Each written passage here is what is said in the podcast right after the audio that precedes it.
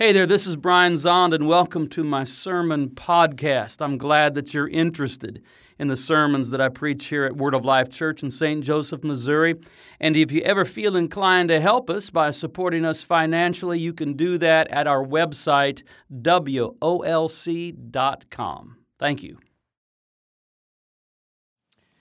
In the anticipated Christ, we've moved now into the New Testament and the gospel narratives of the Nativity.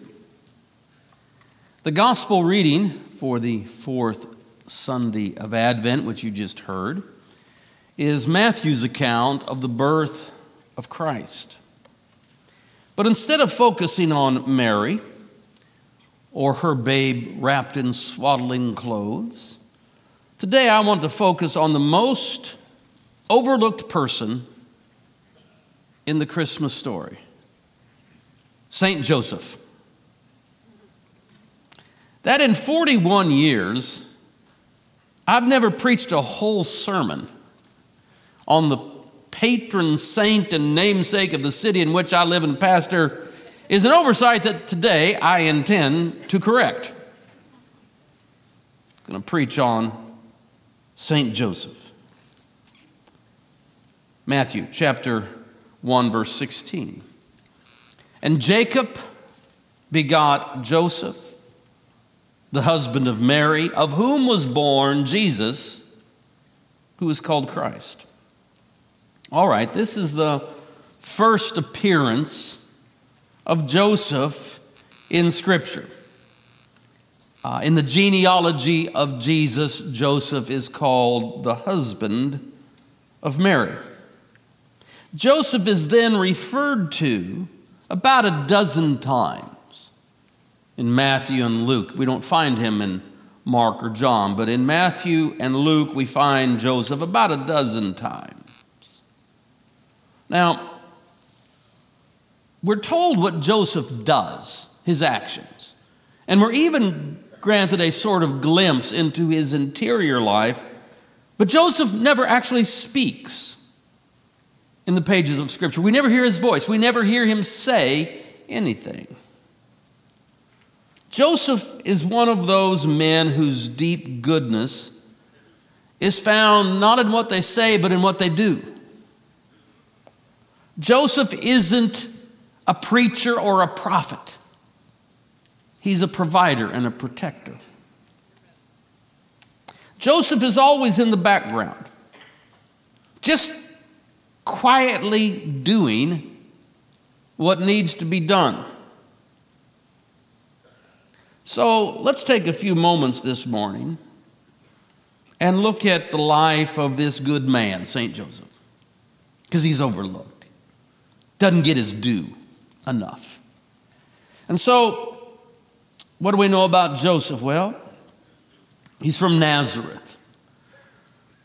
It's from that little tiny Galilean village, Nazareth. He is a carpenter, a tekton, a craftsman. He would work with wood and stone, both. Nazareth at that time was such a tiny place, it's hard for me to imagine that a carpenter could stay employed in that little village, so he was probably often going to Sepphoris, which is bad five or six miles away. And that was kind of a booming place. And so he was probably traveling there often and engaging in his carpenter's trade. Joseph was engaged to a young woman in the town of Nazareth by the name of Mary.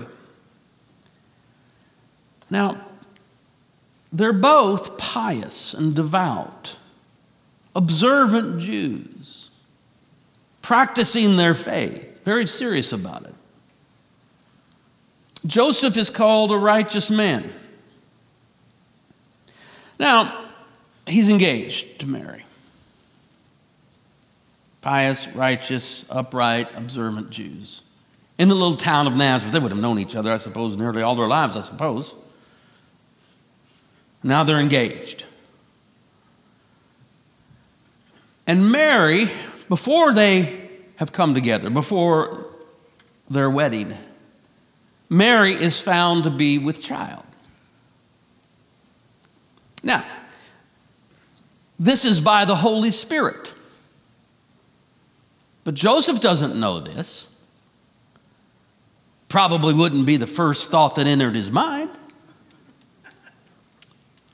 And he discovers that his fiancee, though they have not been together, is with child.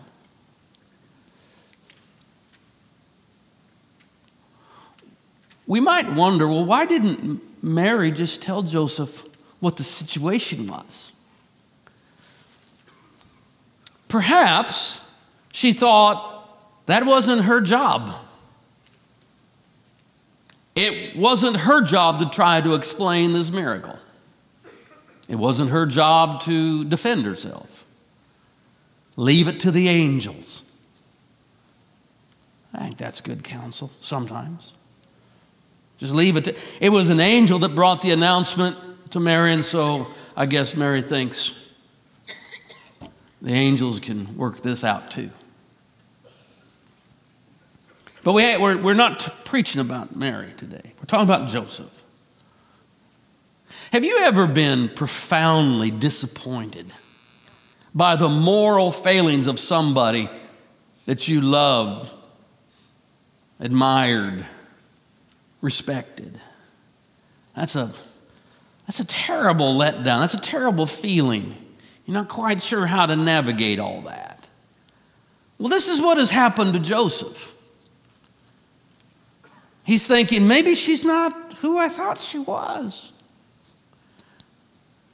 That this has happened.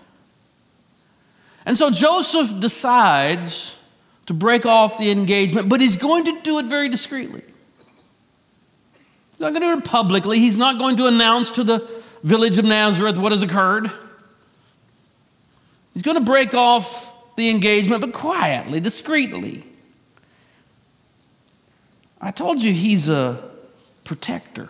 See? Even now, he's protecting Mary's reputation. You know, you've heard the, the saying, hurt people hurt people, but not Joseph. He's a righteous dude. He's been hurt, but he's not going to hurt somebody in response. And so he's protecting Mary's reputation. He's I think this is the first glimpse we get of the depth of his righteous character. Now, at this point, I mean, no one has sinned. Mary has not sinned, and Joseph has not sinned. There's just a misunderstanding, Selah. Sometimes that's the way it is. Nobody's sinned, there's just a misunderstanding.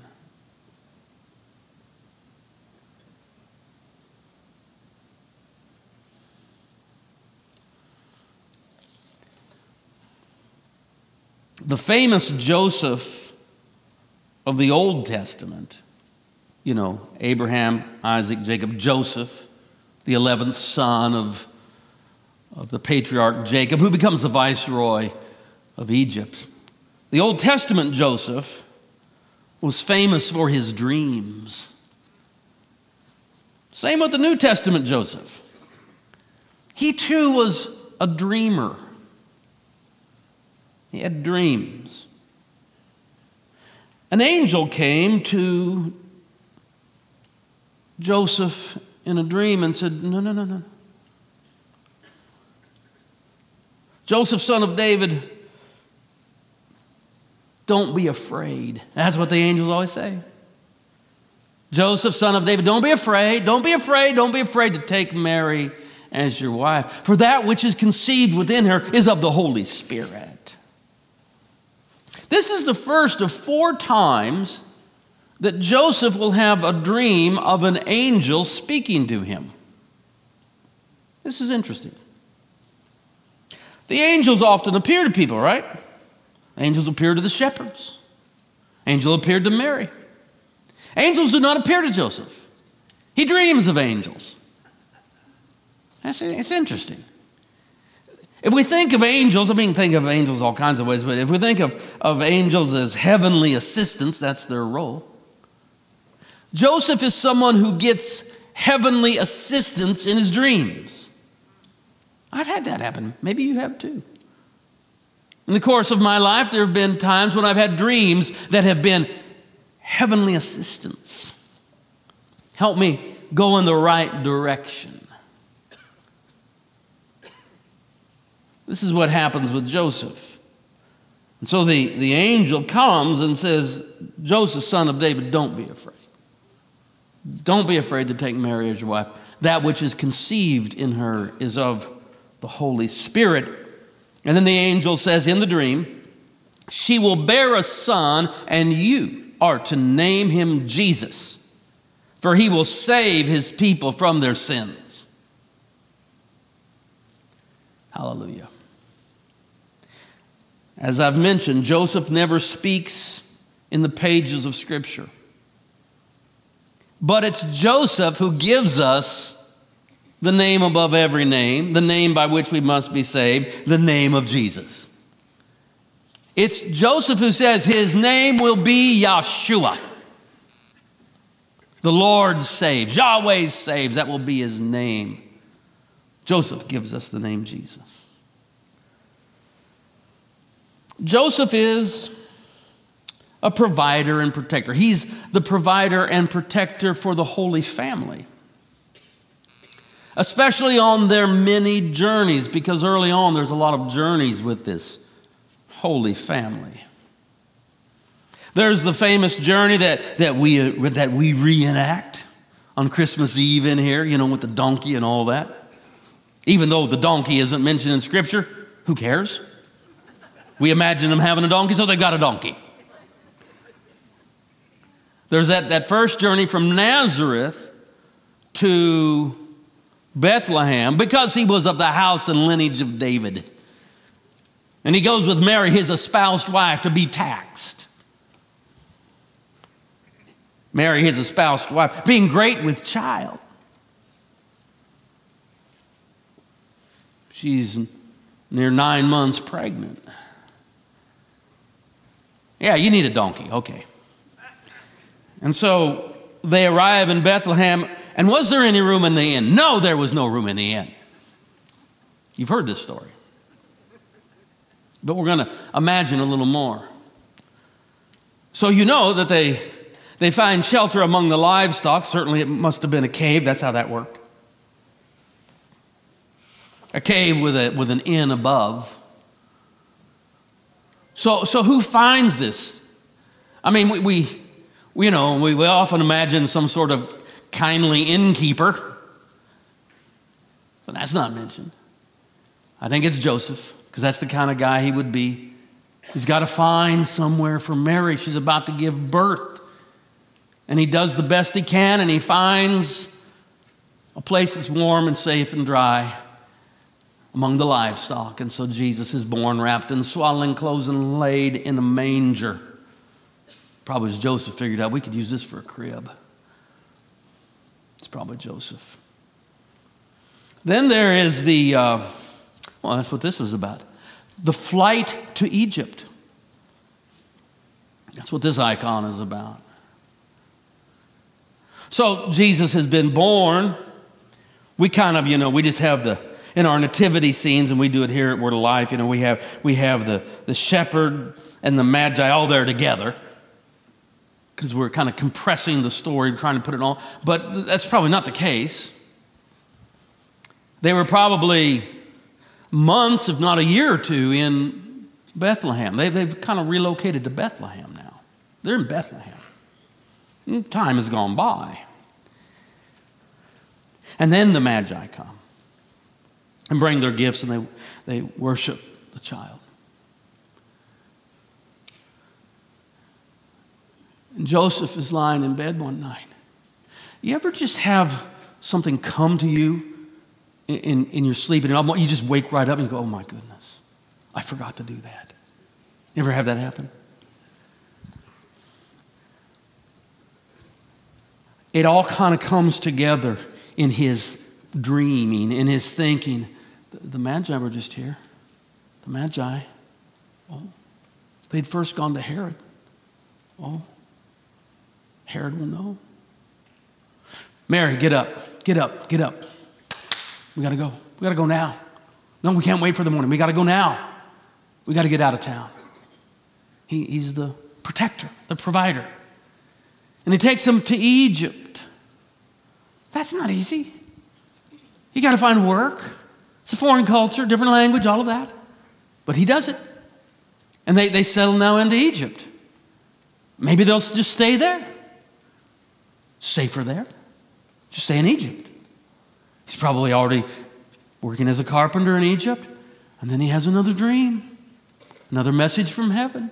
Another angel says, Hey, newsflash, Herod's dead. Go back to Israel now. So another journey. They return from Egypt back to Judea. But when he hears that Archelaus, Herod's son, is now on the throne, he said, These, these Herods are crazy people. I'm not living here. And so they go back to where they started, all the way up to Nazareth. And that's where they settle in. But then there were the annual journeys, because every year at Passover, they made the 90 mile journey from Nazareth to Jerusalem. 90 miles one way. Joseph, you know, taking care of them, providing, protecting, traveling. There's that real famous incident when Jesus was 12. You know, he's 12 now. He's not a little baby, he's 12.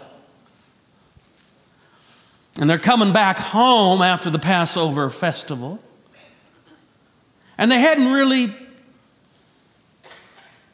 you know, they just, Jesus, you know, there's a whole clan of people. He's got his cousins, there's all the people from Nazareth. You know, little 12 year old boys don't always just like to hang out with mom and dad.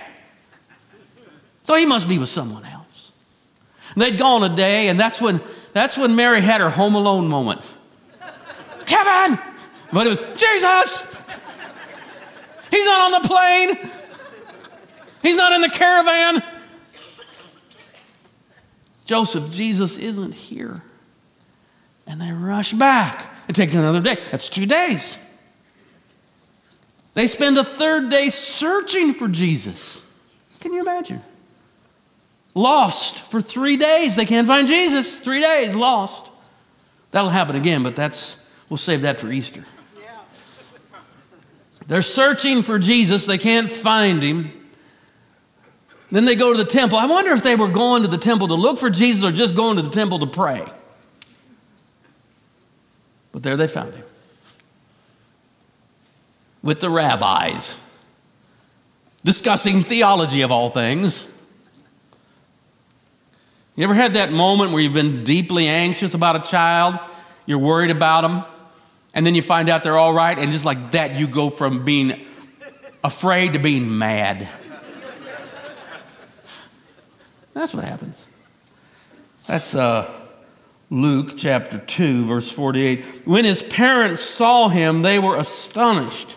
And his mother said to him, Child, why have you treated us like this? This makes it very human. Look, your father and I have been searching for you in great anxiety. He said to them, Why were you searching for me? Did you not know I must be in my Father's house? But they did not understand what he said to them. Then he went down with them and came to Nazareth and was obedient to them. His mother treasured all these things in her heart. That's all the Bible tells us about Joseph. That's, that's the end of the Joseph story right there. It only leaves us wanting more information, doesn't it? But we're just left with hints and guesses and using our imagination. I mean, for example, we know that Joseph was a carpenter. This we know. And we also know that Jesus is called both the carpenter and the son of the carpenter. So, you know, this affords us an opportunity to speculate about the hidden life in Nazareth the hidden life in Nazareth. Uh, this is, that's what this, this icon is about. This is another one of Ivanka Demchuk's uh, icons, modern icons, Ukrainian artist, friend of ours, right? And uh, I love this one. She calls this Hidden Life in Nazareth. All right, so there's, there's Joseph, there's Mary, there's little toddler Jesus learning to walk. Omnipotence learning to walk. In the background, you have uh, items of Mary and Joseph's domestic life. Mary's got her laundry, got the laundry out there on the line. I don't know if they did it like that then, doesn't matter. It, it makes it, it brings it home to you that Jesus grew up just, you know, in a family like, like we do. It's, and then Joseph has his carpentry tools over there. There's carpentry tools. There's a table. There's a stained glass window on the table. Now that's interesting, isn't it? What's going on there? When you think of stained glass, what do you think of? Church. I think this is a hint that Jesus is, well, Jesus will become the carpenter, and he'll become the carpenter who says, I'm going to build my church. Before Jesus began his ministry and became the carpenter of the church, he was just a carpenter in Nazareth building whatever Galilean carpenters were called upon to build. And Jesus learned his carpenter's trade at the side of his father Joseph. The one who is the wisdom of God learned carpentry from his dad. This, this just beckons us into the mystery of the incarnation. Omnipotence learning to walk, omniscience learning to talk, the architect of the universe learning carpentry at the side of his father. He learns this from Joseph.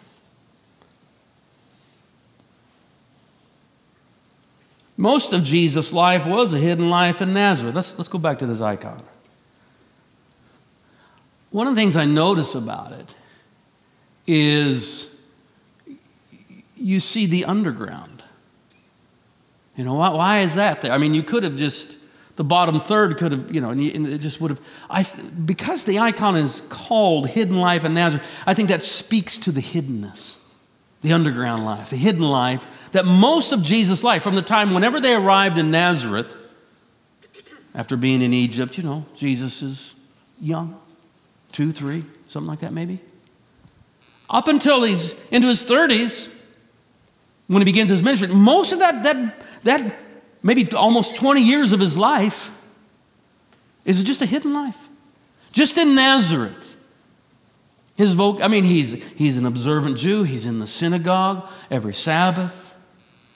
You know, he learns the prayers, he knows the scriptures, but, but his life is taken up with being a carpenter. Six days a week, that's what he's doing. And he learns that from his father.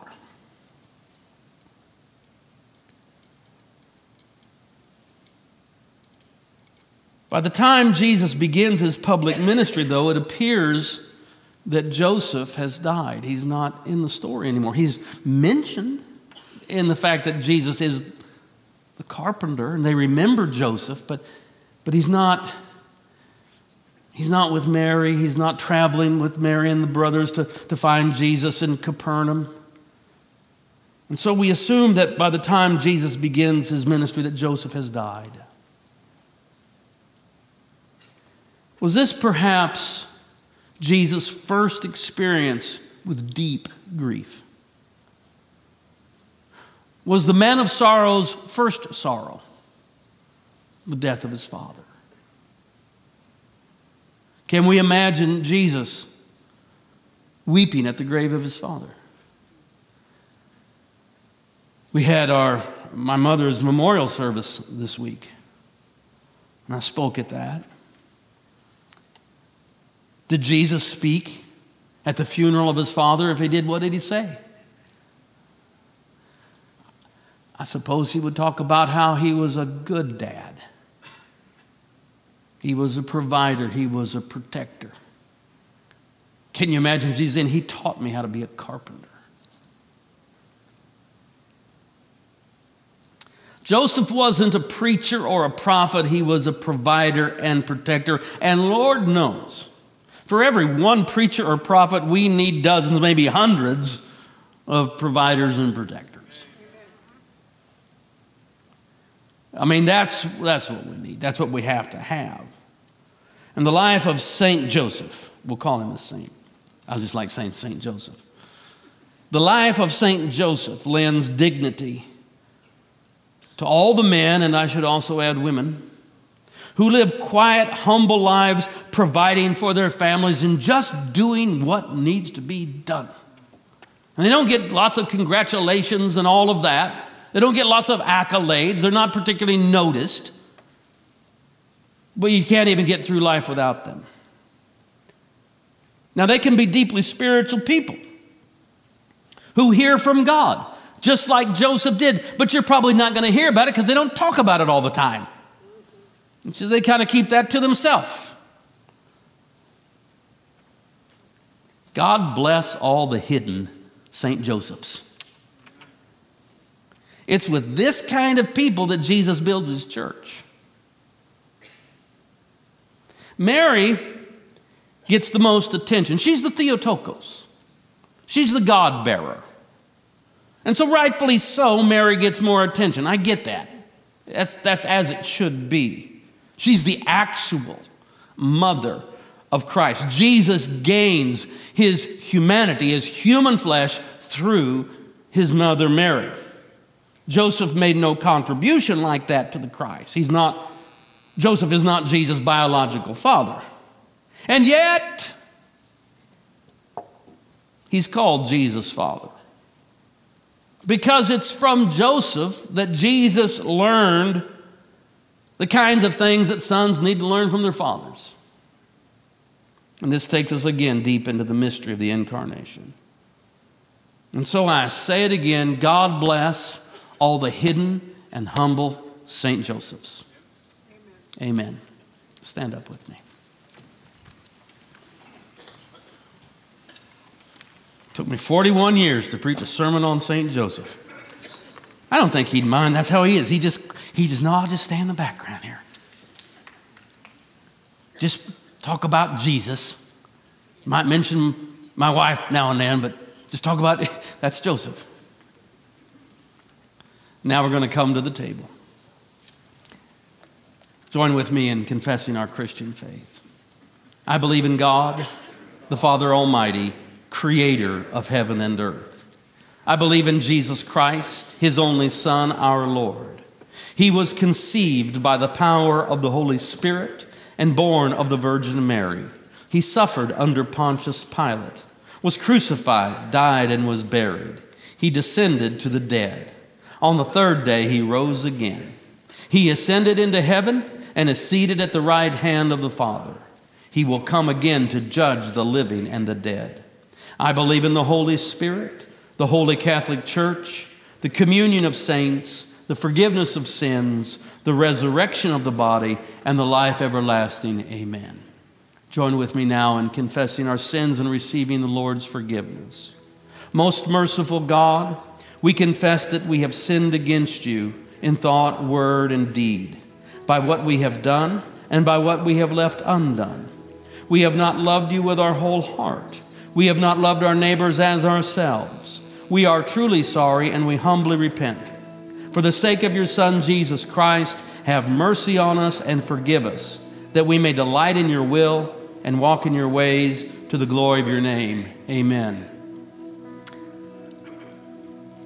God is merciful to all who confess their sins and in humility ask for mercy. In the name of Jesus Christ, your sins are forgiven.